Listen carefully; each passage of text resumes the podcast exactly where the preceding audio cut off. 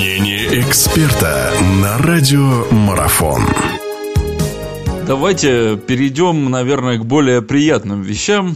Продолжим нашу беседу. У нас в гостях Валерий Леонидович Ренгольд. Мы говорим о чемпионате мира. И давайте поговорим о том, что, наверное, радость вызывает, а действительно вызывают приятные впечатления э, выступления ряда команд. И э, у нас вот в ближайшие дни тут будут решаться, будет действительно борьба за места под солнцем. Я хотел с вами обсудить в нашей второй части интервью э, поединок между командами Италии и Уругвая. Вообще, какое впечатление впечатление оставляют обе эти команды для вас на этом турнире? Вообще, насколько сенсационна вот эта победа Коста-Рики? Как вы думаете, ну, так вот взглядом, так скажем, со стороны? Прежде всего, что можно ждать от матча Италии-Уругвай? Чем он э, будет примечательный? Примечательным, потому что абсолютно две разные школы футбольные, и кому-то здесь отдавать предпочтение, наверное, тяжеловато, ну, просто так вот на вскидку, как вы думаете? Скидку более-менее команду в хорошем таком понимании представляет Уругвай.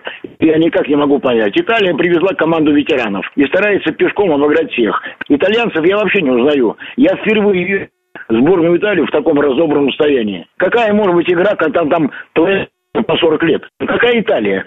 Уругвай, конечно, выше. Целеустремление. Ита... Эм, Уругвай с Коста-Рики при очень приличной игре. Не надо об этом забывать. Я смотрел эту игру. Они проиграли 3-1, но они могли выиграть 6-3. Такое тоже в футболе было. Это в другом, в другое интервью могу дать. Я могу напомнить, как Португалия проигрывала на первенстве мира корейцам 3-0, а потом Исебию там наколотил 6-3 выиграл.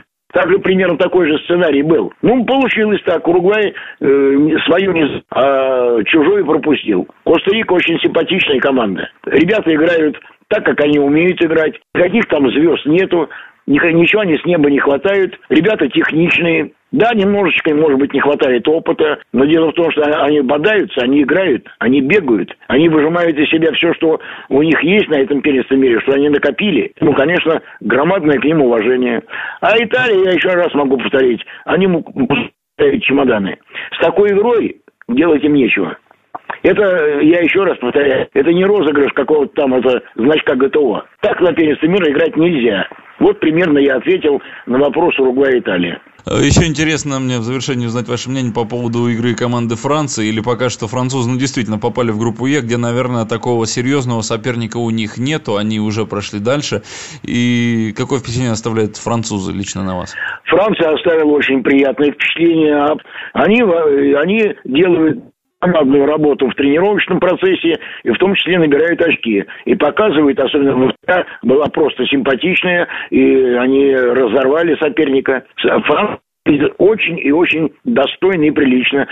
Команда Франции, по-моему, одна из немногих, которая претендует на что-то. Я имею в виду не золотые медали, но где-то стоять будут рядом, без всякого сомнения. Хорошо, спасибо большое. Валерий Леонидович Рингольд был у нас в гостях, говорили мы о чемпионате мира. Поболеем за сборную России, ну что, может быть... Конечно, да, может быть, напоследок хлопну дверью, да. да. Спасибо, Валерий Леонидович, всего доброго. Спасибо.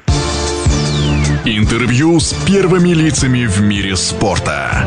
Аудиотрансляции игровых видов спорта превью и статистика и все, что вы хотели бы знать о спорте на радио Марафон.